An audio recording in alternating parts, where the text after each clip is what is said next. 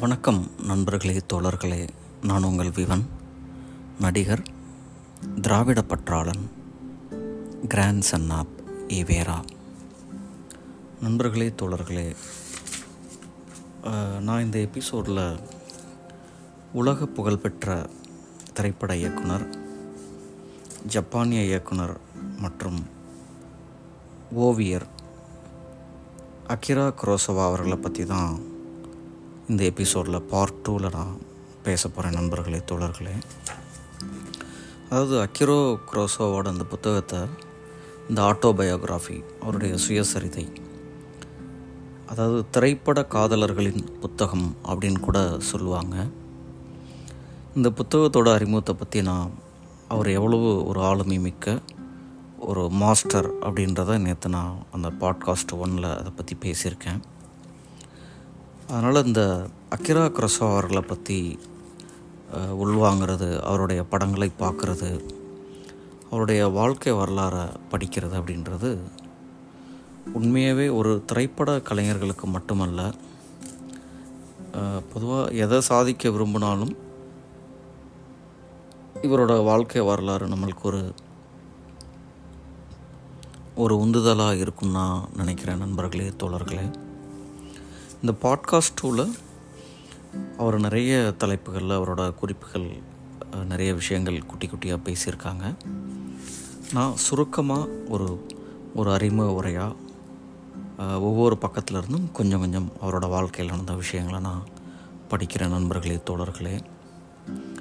நீங்கள் வாய்ப்பு கிடைக்கும்போது அவரோட வாழ்க்கை வரலாறு முழுவதுமாக வாங்கி படிச்சிங்கன்னா ரொம்ப நல்லாயிருக்கும் இது வஉசி நூலகத்தின் மூலமாக அந்த பதிப்பகத்தின் மூலமாக வெளியிடப்பட்டிருக்கு. இதை வந்துட்டு மொழிபெயர்த்திருக்கிறவங்க திரு இளைய பாரதி திரு மு. நடராஜன் அவர்கள். இவங்க ரெண்டு பேரும் தான் இந்த ரொம்ப அற்புதமாக மொழிபெயர்த்திருக்காங்க. வாய்ப்பு கிடைக்கும்போது வாங்கி படிங்க நண்பர்களே தோழர்களே. இப்போ நான் அந்த பாட்காஸ்ட் டூக்காக ஒரு அவரோட தொடர்ந்து அந்த விஷயங்களை நான் படிக்க ஆரம்பிக்கிறேன்.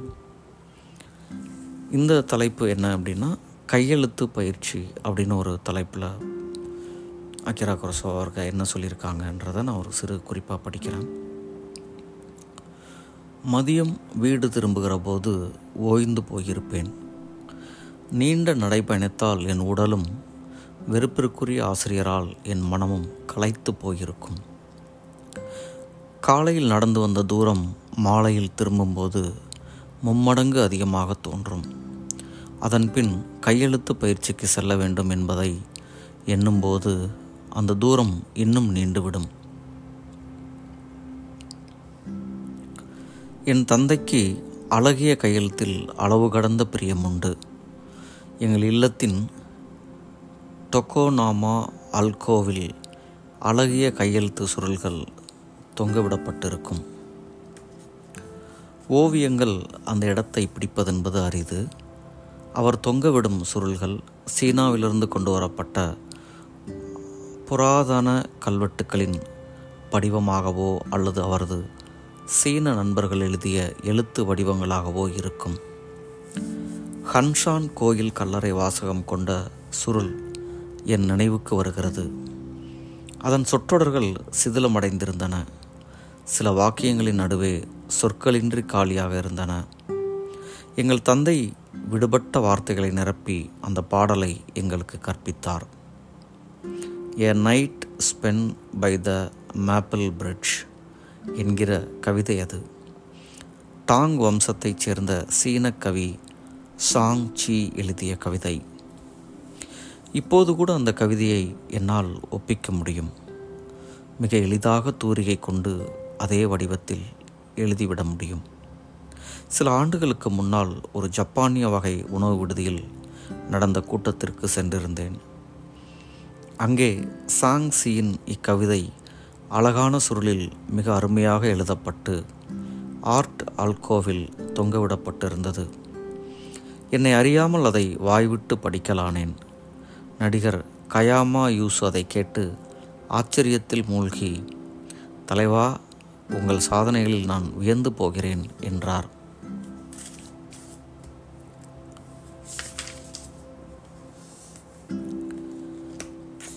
கயாமா வியப்படைந்ததில் ஆச்சரியப்பட ஒன்றுமில்லை.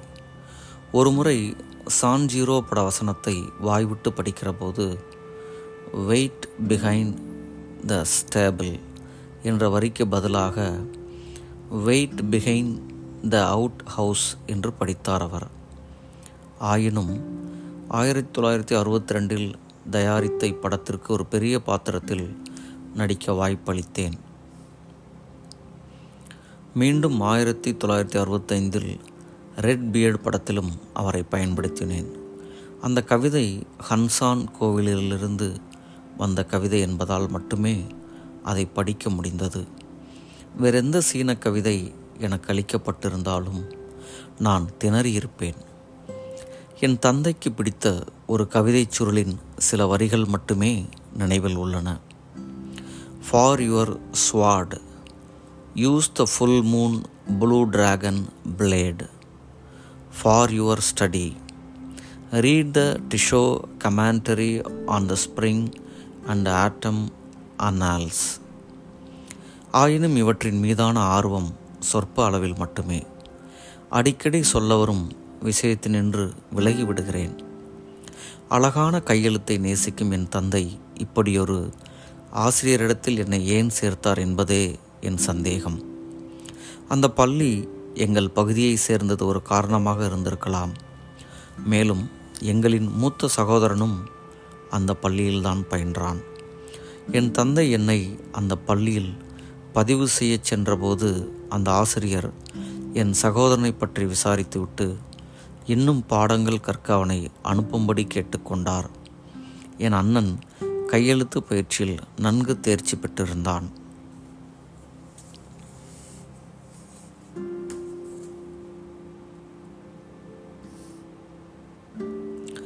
பின்னர் சுமார் ஆறு மாதங்கள் கழித்து கையெழுத்து பயிற்சி நிறுத்தி கொள்ளலாமா என்று என் தந்தையிடம் கேட்டேன்.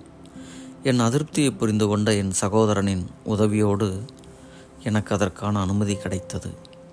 நான் கையெழுத்து பயிற்சி பள்ளியை விட்டு விலகிய போது நான்கு வரி கவிதைகளை பெரிய காகிதத்தில் தடி எழுத்துக்களாக எழுதும் நிலையில் இருந்தேன். அதைவிட சிறிய எழுத்துக்களில் எழுதினால் அது நன்றாக இருக்காது. பிற்காலத்தில் என் மூத்த சினிமா நண்பர் ஒருவர் கூறினார் குரசோவா எழுதுவது எழுத்தல்ல அவை படங்கள்.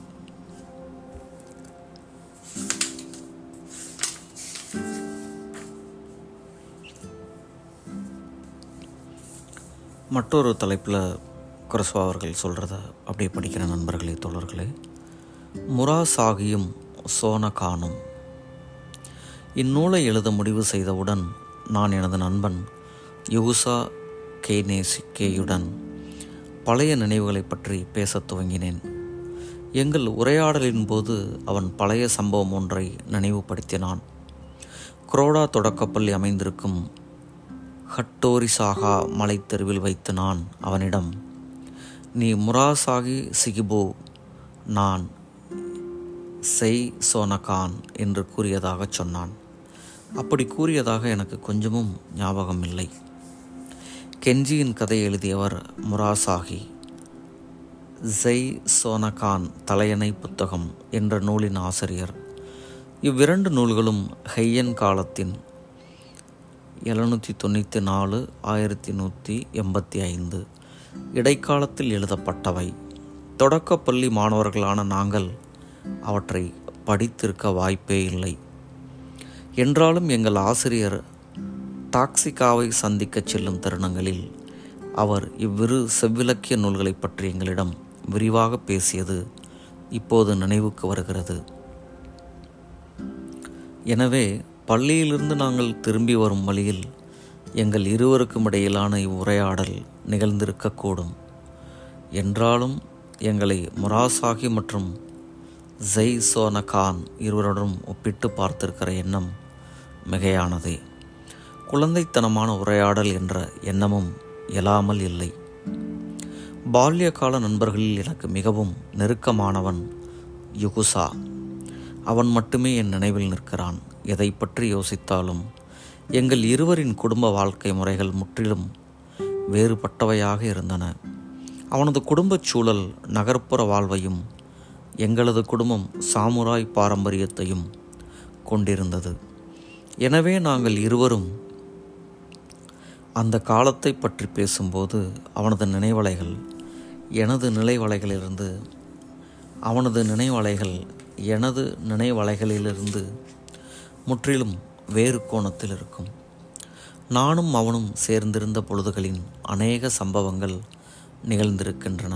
என்றாலும் எனக்குள் பதிந்தவை அவனுக்கு ஞாபகமில்லை. அவனுக்குள் பதிந்தவை எனக்கு நினைவில் இல்லை.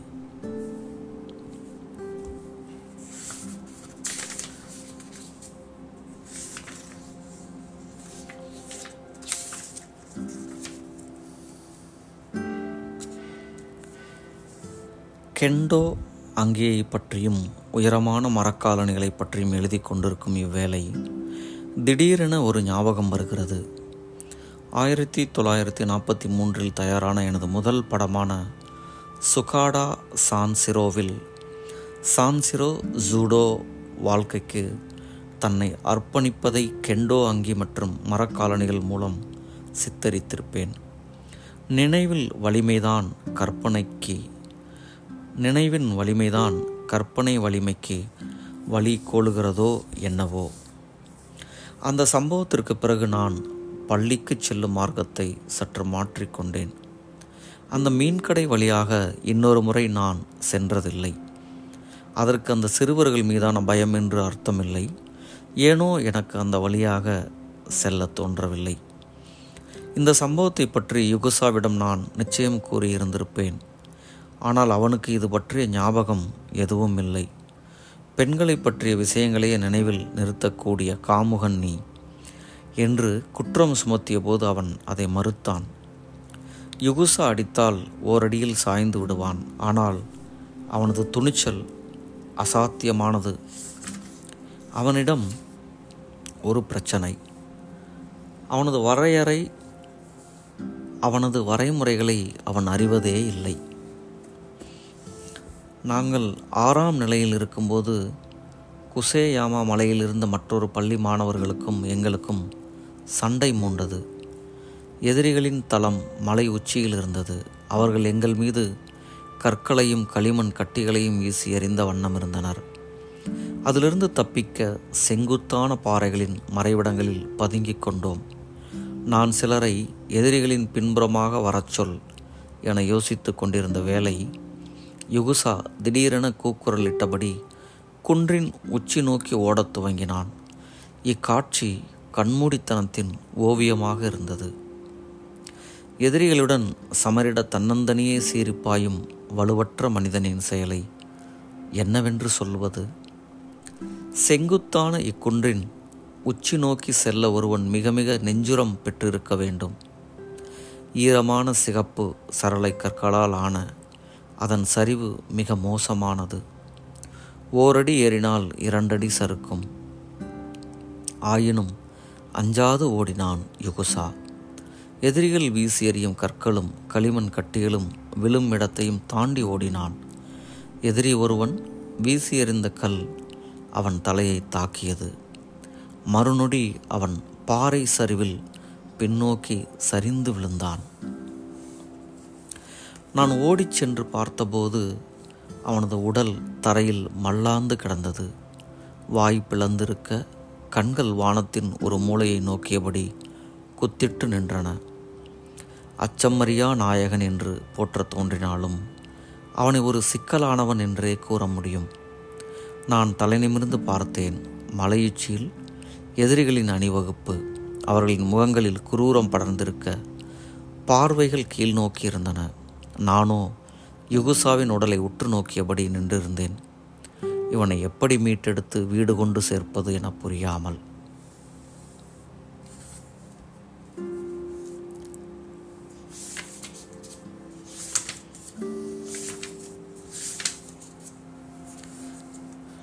அடுத்த தலைப்பில் இருக்கிறத படிக்கிற நண்பர்களே தோழர்களே கதை சொல்லிகள்.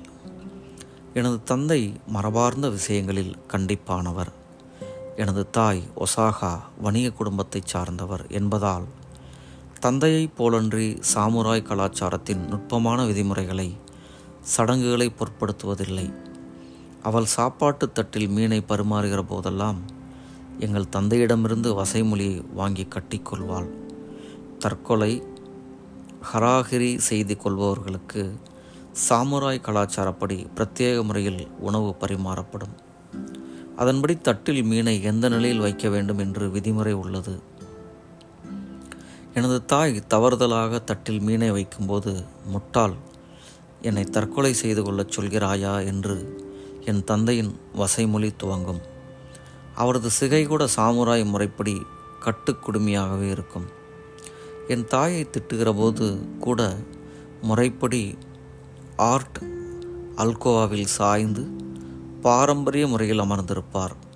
அவரது வாளை கூர்திட்டுவதற்கான வகையில் பிடித்திருப்பார். ஆனால் எங்கள் தாயின் நிலைக்காக பரிதாபப்பட முடியவில்லை. மீனின் தலை எந்த பக்கம் இருந்தால் என்ன? ஆனால் எனது தாய் மீண்டும் மீண்டும் அந்த தவறை செய்து கொண்டிருப்பாள்.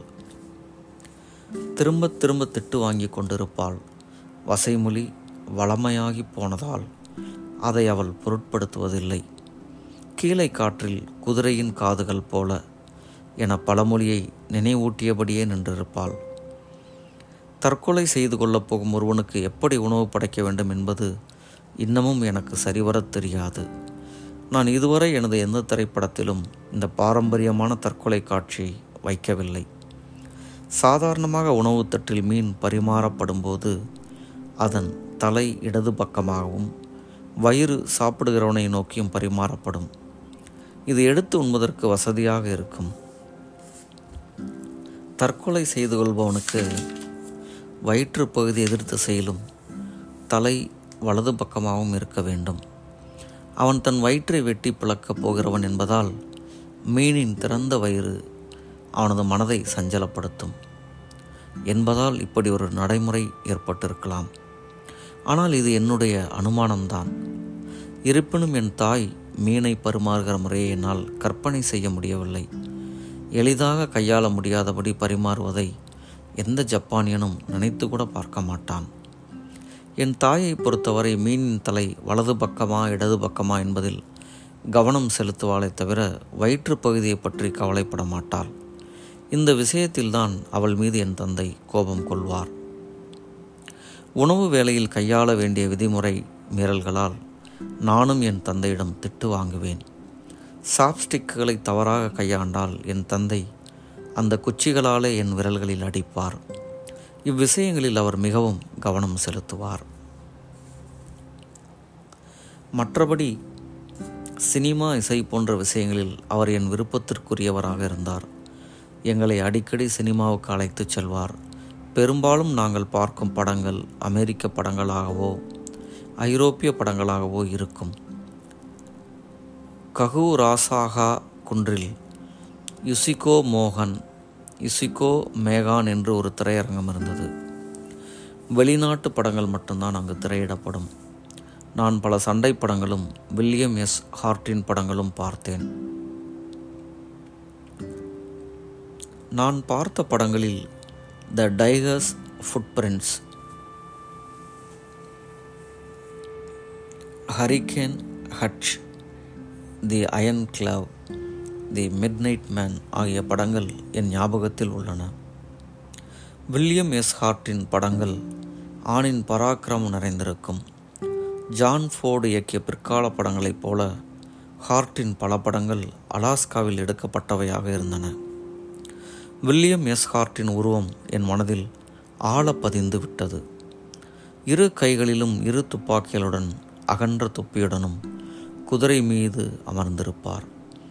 உரோம குல்லாவும் உரோம ஆடையும் அணிந்து பனிபடர்ந்த அலாஸ்கா காடுகளில் குதிரையில் பயணித்து கொண்டே இருப்பார்.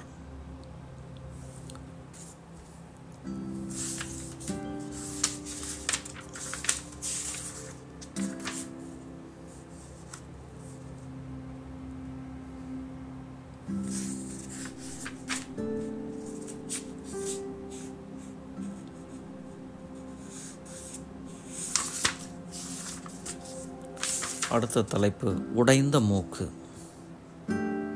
தலைப்பில் ஒரு சில பக்கங்களை மட்டும் படிக்கிற நண்பர்களே. ஒரு நூறு பழமொழிகள் என் நெஞ்சில் அலைமோதின. உலகம் தவறுகளை புறம்தள்ளும் இடமன்று. எப்போதும் ஏதோ ஒன்று மற்றதை விட உயர்வானதாக இருக்கிறது. கிணற்று தவளை நாணல் புல்லின் வெற்று குழல் வழியே கூரையை பார்ப்பது. இப்படி பல பழமொழிகள். நான் சுவரின் மீது தூக்கி எறியப்பட்டதும் முன்னாள் வாட்பயிற்சி பள்ளி தலைவர் வாகன விபத்தில் சிக்கியதை எள்ளி நகையாடியது எத்தனை அர்த்தமற்ற செயல் என்ற புரிதல் ஏற்பட்டது.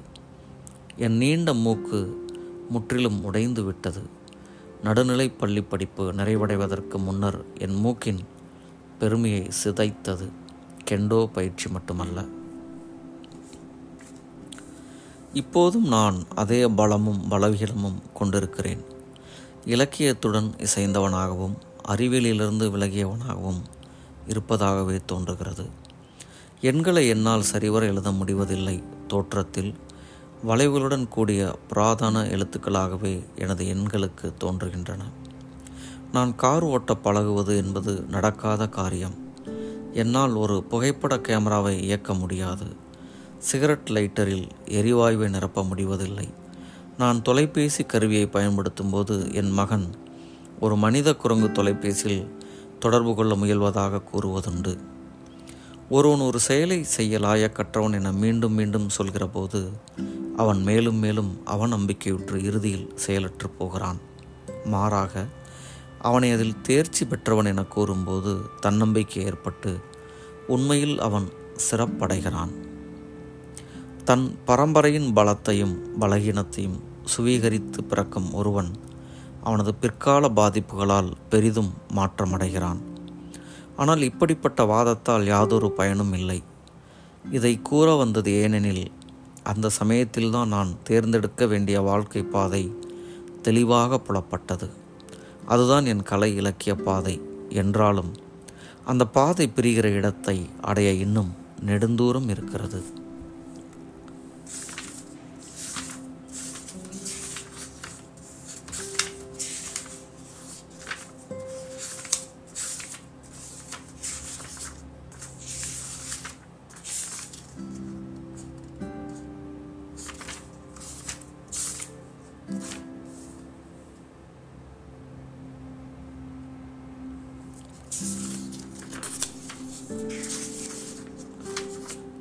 அன்பும் மரியாதையும் இந்த தலைப்பிலிருந்து ஒரு பக்கத்தை படிக்கிற நண்பர்களே.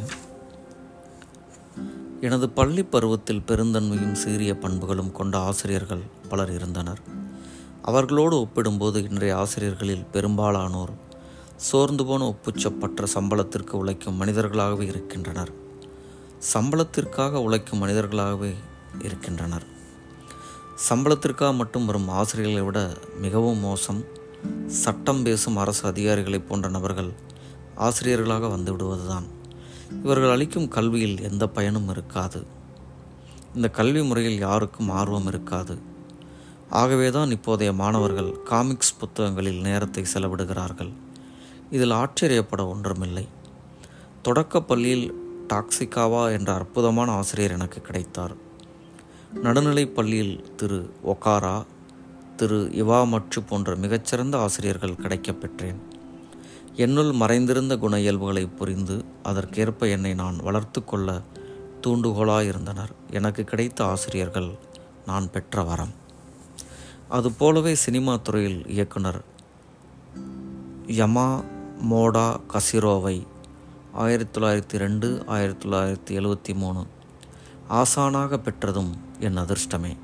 இயக்குனர் இட்டாமி மான்சகுகவும் ஆயிரத்தி தொள்ளாயிரம் ஆயிரத்தி தொள்ளாயிரத்தி நாற்பத்தாறு. எனக்கு ஊக்கமளித்து வந்தார். தயாரிப்பாளர் மோரிடா நோபுயோசிசியின் கீழ் சிறந்த பயிற்சி பெற்றேன். இவர்கள் மட்டுமின்றி இயக்குனர்கள் திரு ஷிமாஷு யாஷுஜிரோ ஆயிரத்தி எண்ணூற்றி தொண்ணூற்றி ஏழு ஆயிரத்தி தொள்ளாயிரத்தி நாற்பத்தஞ்சு. திரு யமானகா சாடோ ஆயிரத்தி தொள்ளாயிரத்தி ஒன்பது ஆயிரத்தி தொள்ளாயிரத்தி முப்பத்தி எட்டு.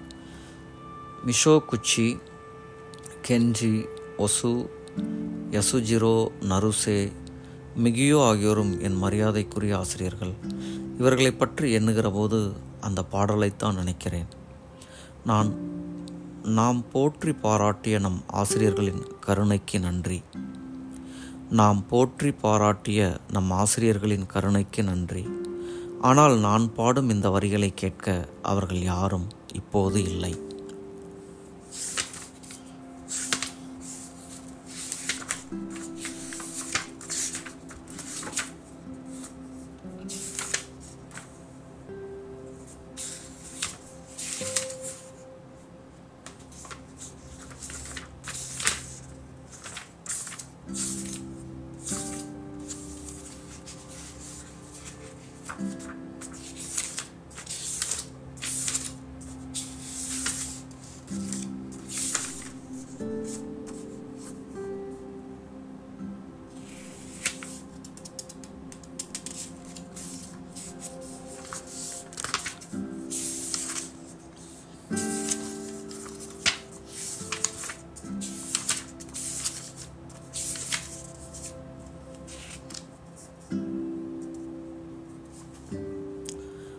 ஒரு நெடுங்கதை பகுதி ஒன்று.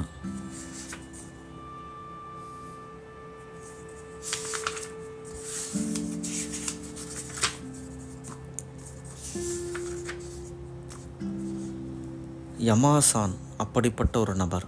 இரண்டாவது யூனிட் படப்பிடிப்பில் இருந்து வரும் காட்சிகளில் அவருக்கு விருப்பம் இல்லையெனினும் அதை படத்தில் இணைக்கவே செய்வார். படம் முடிந்து திரையிட்டவுடன் எங்களை படம் பார்க்க அழைத்துச் செல்வார். நாங்கள் என்ன செய்திருக்கிறோம் என்பதை சுட்டிக்காட்டி இப்படி செய்திருந்தால் இன்னும் நன்றாக இருந்திருக்கும் அல்லவா என கூறி ஏன் அப்படி செய்திருக்க வேண்டும் என்பதை விளக்கவும் செய்வார். தவிர உதவி இயக்குநர்களை பயிற்றுவிக்க தனது படத்தை கூட தியாகம் செய்யலாம் என்பதே அவரது மன இயல்பு. இருப்பினும் எங்களுக்கு ஈடு இணையற்ற பயிற்சி அளித்த அதே யமாசான் ஒரு பத்திரிகை பேட்டி ஒன்றில் கூறியிருந்தார். நான் குரசோவாவுக்கு சொல்லிக் கொடுத்ததெல்லாம் எப்படி குடிப்பது என்பதே. இப்படி தன்னலமற்ற ஒருவருக்கு எப்படி நன்றி சொல்லிவிட முடியும்? திரைப்படம் பற்றியும் திரைப்பட இயக்குனரின் வேலை பற்றியும் யமாசானிடம் நிறைய கற்றுக்கொண்டேன். ஆசான்களில் சிறந்த ஆசான் அவரே. அவருடைய சீடர்களின் படைப்புகள் எதிலும் அவரது சாயல் இல்லாதிருந்ததே அதற்கு சாட்சி. உதவி இயக்குநர்களை கட்டுப்படுத்தக்கூடாது என்பதில் அவர் உறுதியாக இருந்ததோடு அவர்கள் தங்கள் தனித்தன்மையை வளர்த்து கொள்ளவும் ஊக்கப்படுத்தினார். ஒரு ஆசானுக்குரிய அதிகாரம் எதுவுமின்றி இதை அவரால் செய்ய முடிந்தது. ஆனால் இத்தனை மென்மையான யமாசானும் சீற்றமடையும் சில பொழுதுகள் வாய்க்கவே செய்தன.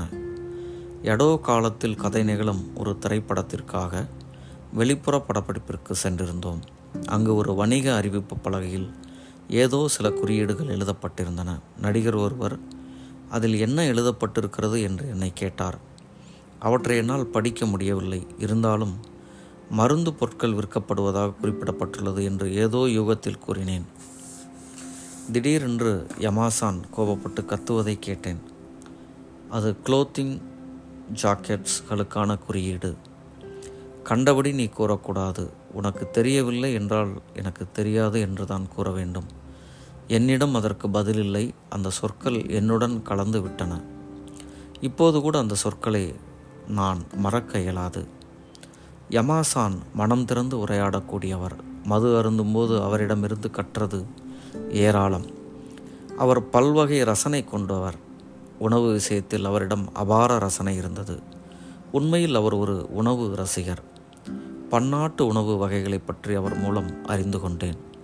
எது ருசியானது எது ருசியற்றது என்று பாகுபடுத்த முடியாதவர்கள் மனித இனத்திலிருந்து மனித இனத்தில் இருக்க தகுதியற்றவர்கள் என்பது அவருக்கு பிடித்த கோட்பாடு.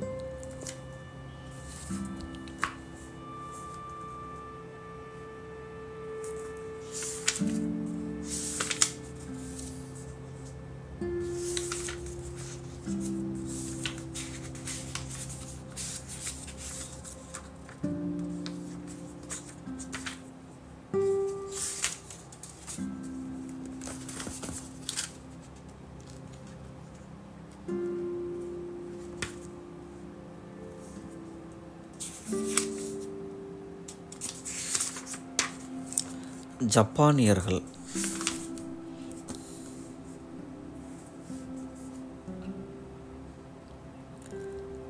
சக்கரவர்த்தியின் பிரகடன உரையை கேட்டுவிட்டு வீடு திரும்பும்போது அந்த காட்சி முற்றிலும் மாறிப்போயிருந்தது மறுநாள் ஏதோ திருவிழாவுக்கு தயாராவது போல் மகிழ்ச்சியான முகத்தோடு மக்கள் கடைத்தெருக்களில் திரிந்து கொண்டிருந்தனர்.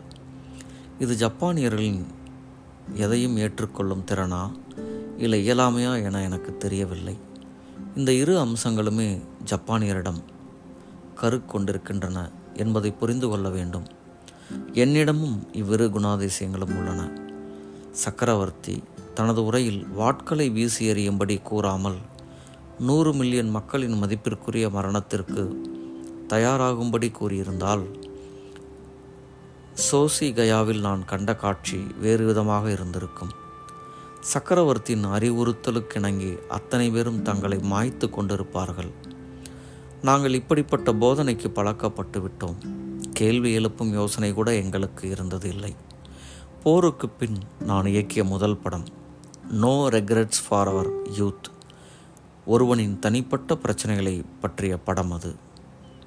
இதை பற்றி பேசுவதற்கு முன் போர்க்கால குரசாவாவை பற்றி சொல்ல விரும்புகிறேன். யுத்த காலத்தில் நாங்கள் செவிட்டு ஊமைகள் போல வாழ்ந்தோம். வாய் திறந்து எதுவும் பேச முடியாது. அப்படி பேசினாலும் இராணுவம் புகட்டிய கொள்கைகளைத்தான் கிளி பிள்ளைகளைப் போல திரும்ப திரும்ப பேச வேண்டும். எங்களை வெளிப்படுத்தி பேசும்போது சமூக பிரச்சனைகளை தொடாமல் பார்த்து கொள்ள வேண்டும். அதனால்தான் ஹைக்கூ கவிதைகள் யுத்த காலத்தில் புதிய வரவேற்பை பெற்றன. பூக்கள் பறவைகள் கவிதைகள் கருத்து எனும் நவீன ஹைக்கூ கவிஞர் டகஹாமா கியோஜிசியின் படைப்பாக கோட்பாட்டு படைப்பாக்க கோட்பாடு தணிக்கையாளர்களிடமிருந்து தப்பிக்கிற ஒன்றாகத்தான் அமைந்திருந்தது. நாங்கள் கூட டோஹோ ஸ்டுடியோவில் ஒரு கழகம் அமைத்தோம். டோக்கியோ நகருக்கு வெளியேயுள்ள புத்தர் கோயில் ஒன்று கூடி கவிதை புனைவோம் ஹைக்கூ எழுதுவதில் கிடைக்கும் கிளர்ச்சிக்காக மட்டும் நாங்கள் அங்கே செல்லவில்லை. டோக்கியோவின் புறநகர் பகுதியில் உணவு பிரச்சனை சற்று குறைவு. வயிற்றுக்கு ஏதாவது கிடைக்கும் என்பது உறுதி. பட்டினியால் உணர்ச்சியற்று கிடப்பவர்கள் ஒன்று கூடி மண்டையை உடைத்து கொண்டாலும் நல்ல ஹைகோ கவிதைகளை படைத்துவிட முடியாது. முழு சக்தியோடு ஒன்றில் மூழ்கினால் ஒழிய நீ அதை செய்திட முடியாது. நான் கூட பல ஹைகோ கவிதைகளை எழுதினேன். ஆனால் அவற்றில் ஒன்று கூட இங்கே இடம்பெறச் செய்ய தகுதியற்றது. அவை அனைத்தும் பாதிப்பிற்குள்ளான அவை அனைத்தும் பாதிப்பிற்குள்ளான வகையாகவும் மிகைப்படுத்தப்பட்டவையாகவும் இருக்கின்றன. இந்த காலகட்டத்தில் டகாஹமா கியோசின் கவிதை கோட்பாடு பற்றிய நூல் ஒன்றில் நீர்வீழ்ச்சி என்று தலைப்பிடப்பட்ட ஒரு கவிதையை வாசிக்க நேர்ந்தது. மலை உச்சியில் தண்ணீர் தோன்றி தாவிச் செல்கிறது கீழே.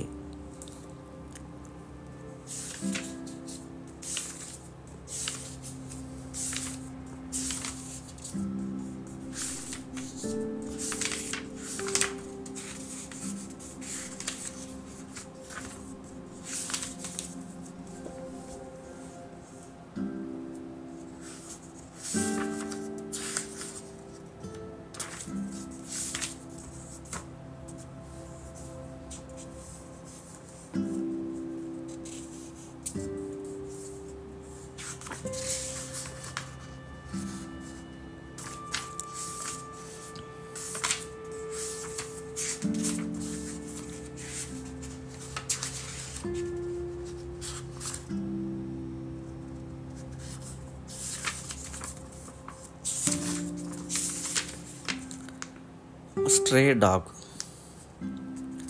நான் எனது திரைப்படங்களை பற்றி பேச விரும்புவதில்லை. தெரிவிக்க விரும்புவது அனைத்தும் என் படங்களிலேயே பதிவு செய்து விடுகிறேன். அதற்கு மேல் சொல்லப்படுவது யாவும் பாம்பு படத்திற்கு கால்கள் வரைவது போல என்ற பழமொழியைப் போலத்தான் இருக்கும். என்றாலும் சில சமயங்களில் நான் சொல்ல வந்த விஷயம் சரியாக புரிந்து கொள்ளப்படவில்லை என்று தோன்றும். அது போன்ற நேரங்களில் என் படைப்பை பற்றி பேச தோன்றும். ஆயினும் அதற்கு நான் முயற்சி செய்வதில்லை. படத்தில் நான் கூறியிருக்கும் விஷயம் உண்மையானதெனில் யாராவது ஒருவர் புரிந்து கொள்வார் என இருந்து விடுவேன்.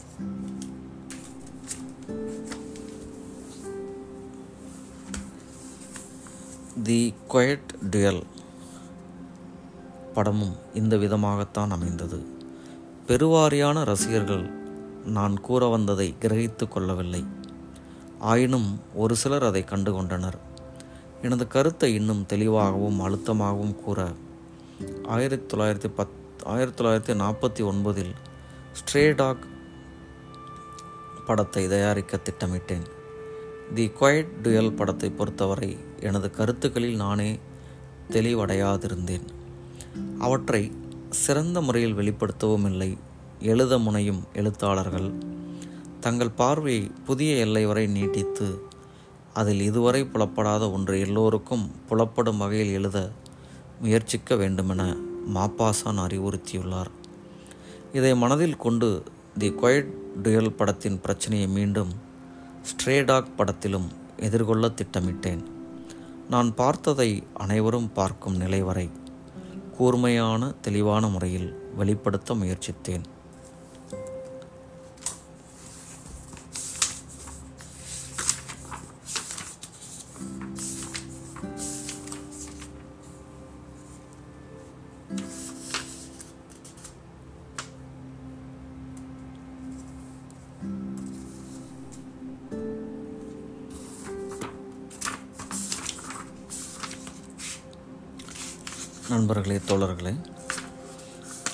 ஆல்மோஸ்ட் இந்த புத்தகத்தோட இறுதி பக்கத்துக்கு வந்துட்டேன். நான் முன்னையே சொன்ன மாதிரி இந்த புத்தகத்தில் ஒவ்வொரு பக்கமுமே நம்ம பேசப்பட வேண்டிய விஷயமாக தான் இருக்கும். அதிலிருந்து நான் கொஞ்சம் ஒரு சின்ன அறிமுகத்துக்காக மட்டும்தான் நான் இதை உங்கள்கிட்ட சொல்கிறேன் நண்பர்களே தோழர்களே.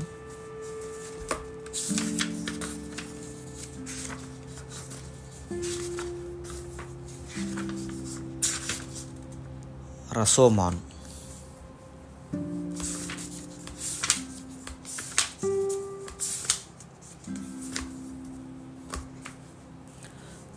படத்தில் எட்டு கதாபாத்திரங்கள் தான் இடம்பெற்றிருந்தன. ஆனால் கதை ஆழமிக்க சிக்கலான ஒன்று. எந்த அளவு முடியுமோ அந்த அளவு நேரடியாகவும் சுருக்கமாகவும் திரைக்கதை எழுதப்பட்டிருந்தது. எனவே கதையை திரைக்கதையாக மாற்றுகிற பொழுது செழுமையான பிரம்மாண்டமான உருவங்களை உருவாக்க முடியும் என்று உணர்ந்தேன்.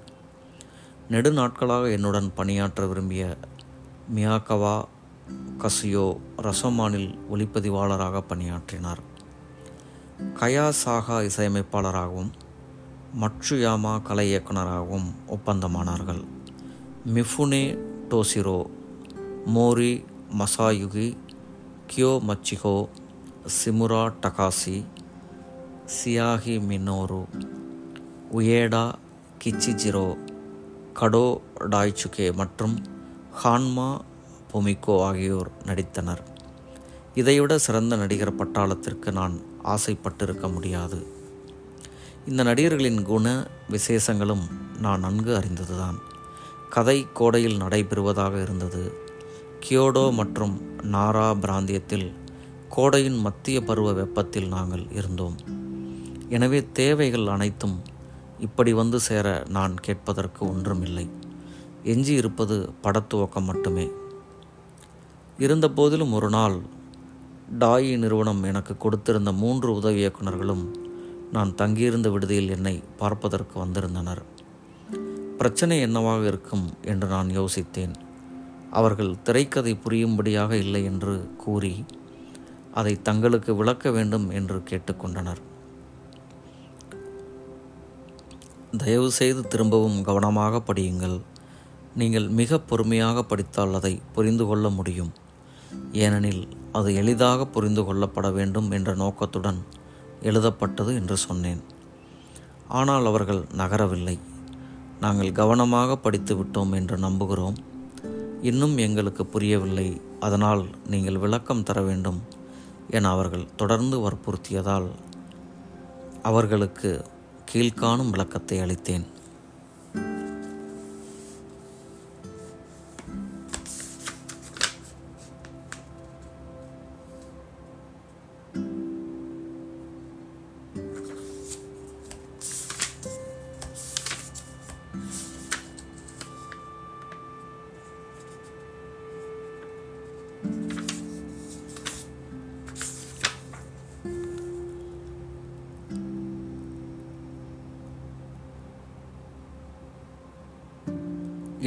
இடைவிடாது மீண்டும் மீண்டும் முயற்சியை தொடர்ந்தோம். பொலேரோ இசை மீண்டும் எழுந்தது. திடீரென பிம்பமும் இசையும் நன்றாக ஒன்று கலந்தன. உருவான சூழல் அற்புதமானதாக இருந்தது. என் தண்டுவடத்திற்குள் பனிக்குளிர் பாய்வதாக உணர்ந்தேன்.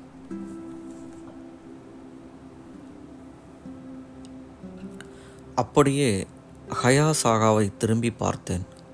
என்னையே பார்த்து கொண்டிருந்த அவரது முகம் வெளிரிப் போயிருந்தது. வினோத உணர்ச்சிகளால் அவர் நடுங்கிக் கொண்டிருந்தார். நான் போட்ட கணக்கை மீறி ஒருவித மோகத்துடன் படமும் மொழியும் பின்னி பிணைந்திருந்தன. இப்படித்தான் ரசோமான் உருவானது. படப்பிடிப்பின் போது டாய் ஸ்டுடியோவில் இரண்டு தீ விபத்துக்கள் ஏற்பட்டன. படப்பிடிப்புகளுக்காக தீயணைப்பு வண்டிகள் தயாராக இருந்ததால் சிறு சேதத்துடன் ஸ்டுடியோ தப்பித்தது. ரசோமான் படத்திற்கு பின் சோசிகு ஸ்டுடியோவிற்காக தஸ்தாவஸ்கி எழுதிய முட்டாள் கதையை படமாக்கினோம். ஆயிரத்தி தொள்ளாயிரத்தி ஐம்பத்தி ஒன்று அந்த படம் வீண் வேலையாயிற்று. ஸ்டுடியோ நிர்வாகிகளுடன் நான் நேரடி மோதலில் ஈடுபட்டேன். நிறைவு பெற்ற படத்திற்கு வெளியான விமர்சனங்கள் என் மீதான ஸ்டுடியோவின் அணுகுமுறைக்காக பிரதிபலிப்பாகவே இருந்தது.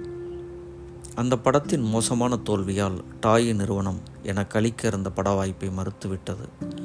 டோக்கியோவின் புறநகரிலுள்ள டாய் நிறுவனத்தில் ஷோபு ஸ்டுடியோவில் கசப்பான அந்த அறிவிப்பை கேட்டேன். விரக்தியுடன் வெளியேறினேன். ரயில் ஏறக்கூட மனமின்றி காய்சி மோகாவில் இருக்கும் வீட்டிற்கு சென்றேன். சில காலம் ஆரிய சோற்றைத்தான் உண்ண வேண்டும் என்ற முடிவிற்கு வந்து அதற்கு என்னை தயார்படுத்தி கொண்டேன். அதை பற்றி யோசித்து ஆவேசமாவதில் எந்த பயனுமில்லை என்று தீர்மானித்து டமாகாவா நதியில் மீன்பிடிக்கச் சென்றேன் தூண்டிலை போட்டேன். முள் எதிலோ சிக்கிக்கொள்ள நூலோடு அறந்து போயிற்று. மாற்று முள் இல்லாததால் தூண்டிலை தூரமாக வைத்தேன். துரதிர்ஷ்டம் இப்படி சேர்ந்தாற்போல்தான் வரும் என்று எண்ணியபடி வீட்டிற்கு திரும்பினேன். வாடிய மனதுடன் வீட்டை அடைந்த எனக்கு கதவை தள்ளி திறக்கக்கூட போதிய சக்தி இல்லை. என்னை கண்டதும் என் மனைவி ஓடி வந்தாள். பாராட்டுக்கள் என உற்சாகமாக கூவினாள். எதற்காக? என்றேன். ரசோமான் கிராண்ட் பிரிக்ஸ் பெற்றிருக்கிறது. வெனிஸில் நடந்த உலக திரைப்பட விழாவில் கிராண்ட் பிரிக்ஸ் விருது பெற்றிருக்கிறது. நான் பழைய சோற்றை சாப்பிடுவதிலிருந்து தப்பித்தேன். எங்கிருந்தோ ஒரு தேவதை மீண்டும் என் முன்னே பிரசன்னமாகி இருக்கிறது வெனிஸ் திரைப்பட விழாவிற்கு ரசோமான் அனுப்பப்பட்டது கூட எனக்கு தெரியாது. இட்டாலியன் ஃபில்ம் கம்பெனியின் ஜப்பானிய பிரதிநிதி குலிட்டியானா ஸ்ட்ராமிகோலி ரசோமானை பார்த்துவிட்டு வெனீஸுக்கு பரிந்துரை செய்திருக்கிறார். இது உறங்கிக் கொண்டிருக்கும் ஜப்பானிய திரையுலகின் காதுகளுக்கு தண்ணீரை ஊற்றியது போலிருந்தது. பின்னர் சிறந்த அந்நிய மொழி திரைப்படத்திற்கான அமெரிக்க அகாடமி விருதையும் ரசோமான் பெற்றது. ஜப்பானிய விமர்சகர்கள் மேற்கத்தியவர்களின் ஆர்வம் மற்றும் கீழ்த்திசை நாடுகளின் வசீகரம் ஆகியவற்றின் பிரதிபலிப்பே அந்த இரு விருதுகள் என குறைபட்டு கொண்டனர். இது என்னை வெகுவாக பாதித்தது. ஜப்பானிய மக்களுக்கு தங்கள் திறமையின் மீது நம்பிக்கை இல்லை. அந்நியமானவற்றை போற்றுவதும் தங்களை சார்ந்த அனைத்தையும் இகழ்வதும் வாடிக்கையாகிவிட்டது. உட்டாமரோ ஹொகோசாய் ஷார்கோ ஆகியவற்றின் மரம் செதுக்கு அச்சுகளை கூட மேற்கு கண்டெடுத்த பின்னர்தான் இவர்கள் பாராட்டத் துவங்கினர். என் மக்களின் மன இயல்பினால் நான் நம்பிக்கை இழக்க முடியாது. நண்பர்களே தோழர்களே கடைசிய திரைப்பட தயாரிப்பு பற்றிய சில குறிப்புகளை சொல்லியிருக்காரு. அதில் நிறைய குறிப்புகள் இருக்குது நான் சிலவற்றை மட்டும் படிச்சுட்டு இந்த புத்தகத்தோட கடைசி வரைக்கு போயிடலாம் நண்பர்களே தோழர்களே. திரைப்பட தயாரிப்பு பற்றிய சில குறிப்புகள். திரைப்பட தயாரிப்பு பணியில் ஈடுபட வரும் இளைஞர்களுக்கு ஒரு அறிவுரையாக அக்கிரா குரோசோவா எடுத்துரைத்த கீழ்கண்ட கருத்துக்கள் தோகோ நிறுவனத்தால் ஆயிரத்தி தொள்ளாயிரத்தி எழுபத்தைந்தில் பிரசுரிக்கப்பட்டன. சினிமா என்பது என்ன? இக்கேள்விக்கான பதில் ஒரு எளிதான விஷயம் அல்ல நெடுநாட்களுக்கு முன் ஜப்பானிய நாவலாசிரியர் ஷீகா நோயா தன் காலத்திய மிகவும் குறிப்பிடத்தக்க உரைநடை பகுதிகள் என்று தனது பேரன் எழுதிய கட்டுரை ஒன்றை அளித்தார். அதை ஒரு இலக்கிய பத்திரிகையிலும் வெளியிடச் செய்தார். அதற்கு என் நாய் என்று தலைப்பிடப்பட்டிருந்தது. அக்கட்டுரை இப்படி தொடர்ந்தது. என் நாய் ஒரு கரடியைப் போல் இருக்கிறது அது நிலப்பந்துக்களில் வாழும். பேட்ஜர் விலங்கினத்தைப் போன்றும் இருக்கிறது. அது ஒரு நரியின் சாயலிலும் இருக்கிறது. இக்கட்டுரை அந்த நாயின் சிறப்பு குண இயல்புகளை விளக்கி அதன் ஒவ்வொரு இயல்பையும் ஏனைய ஒரு விலங்குடன் ஒப்பிட்டு ஒரு விலங்கு ராஜ்யத்தின் முழு பட்டியலையும் கொண்ட விரிவாக்கம் பெற்றது. எனினும் அக்கட்டுரை இப்படி முடிந்தது. ஆனால் அது ஒரு நாய் என்பதால் அது ஒரு நாயைத்தான் அதிகமாக ஒத்திருந்தது. நான் இக்கட்டுரையை படித்தபோது நான் வெகுவாக சிரிந்து நான் வெகுவாக சிரித்தது எனக்கு நினைவிருக்கிறது. ஆனால் இதில் ஒரு தீவிரமான கருத்து இருக்கிறது. சினிமா ஏனைய பல கலைகளை ஒத்திருக்கிறது. சினிமா பல இலக்கிய குணாம்சங்களை பெற்றிருக்கிறது என்றாலும் அதில் சில நாடக கூறுகளும் இருக்கின்றன. இதில் தத்துவ முகமும் ஓவியம் சிற்பம் இசை ஆகியவற்றின் கூறுகளும் உள்ளன. ஆனால் இறுதி பகுப்பாய்வில் சினிமா சினிமாவாகவே இருக்கிறது. திரைப்படத்திற்கென்று ஒரு அழகு இருக்கிறது. சினிமாட்டிக் பியூட்டி அதை திரைப்படத்தில் மட்டுமே வெளிப்படுத்த இயலும். ஒரு திரைப்படம் ஒரு நகரும் படைப்பாக இருக்க அதில் திரைப்பட அழகு இருந்தாக வேண்டும். இந்த அழகு நன்கு வெளிப்பட்டிருப்பின் படம் பார்க்கிறோம் படம் பார்க்கிற போது ஒருவன் குறிப்பிட்ட ஆழ்ந்த உணர்ச்சியை அனுபவிக்கிறான். இதுதான் அந்த படத்தை பார்க்க மக்களை ஈர்த்து இழுக்கிறது என்று நான் நம்புகிறேன். இந்த அழகை அடைய முடியும் என்ற நம்பிக்கையே ஒரு பட தயாரிப்பாளரை முதலிடம் பெறும் படமாக தனது படத்தை தயாரிக்கும் உத்வேகத்தை அளிக்கிறது. வேறு வார்த்தைகளில் சொல்ல வேண்டுமெனில் சினிமாவின் சாரம் என்பது திரைப்பட அழகில் நிலைத்திருக்கிறது என்று நம்புகிறேன்.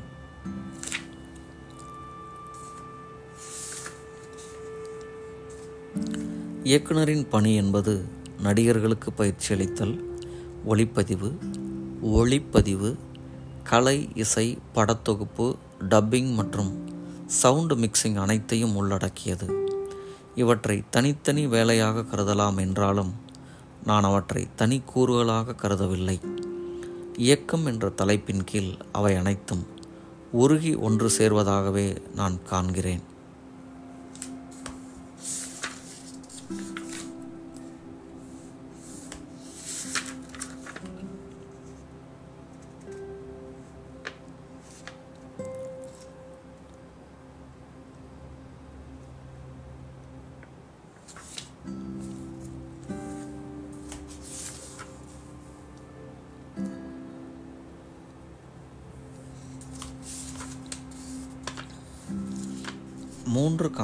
காமெராக்களை ஒரே நேரத்தில் பயன்படுத்துவது என்பது எளிதாக தோன்றினாலும் எளிதான விஷயமல்ல. அவற்றை அப்படி நகர்த்துவது என்பதை தீர்மானிப்பது மிகவும் கடினம். உதாரணமாக ஒரு காட்சியில் மூன்று நடிகர்கள் இடம்பெற்றால் மூவருமே தாராளமாக பேசிக்கொண்டும் இயல்பாக நகர்ந்து கொண்டும் இருப்பார்கள். இந்த ஆக்ஷனை படம் பிடிக்க எப்படி ஏபிசி காமிராக்கள் நகர வேண்டும் என்று காட்ட முழு அளவிலான காட்சியின் தொடர்ச்சி கூட போதுமானதல்ல. ஒரு சராசரி காமிரா ஆபரேட்டரால் காமிரா நகர்வுகளை பற்றிய வரைபடத்தை புரிந்து கொள்ள இயலாது. ஜப்பானில் இருக்கக்கூடிய கேமராமேன்கள் நகாய் அசகாசுவும் சாய்டோ டகாவும் தான் இதை புரிந்து கொள்ள முடியும் என்று நினைக்கிறேன். ஒவ்வொரு ஷாட்டின் தொடக்கத்திற்கு முடிவுக்குமான மூன்று காமிராக்களின் நிலை முற்றிலும் வெவ்வேறானவை. இடையில் பல மாறுதல்களை காண வேண்டி வரும். பொதுவாக ஏ கேமராவை பாரம்பரிய முறைப்படி நிலைநிறுத்துவேன். விரைவான தீர்மானமான ஷாட்களுக்கு பி கேமராவை பயன்படுத்தி சி கேமராவை ஒரு கொரில்லா யூனிட்டை போல பயன்படுத்துவேன்.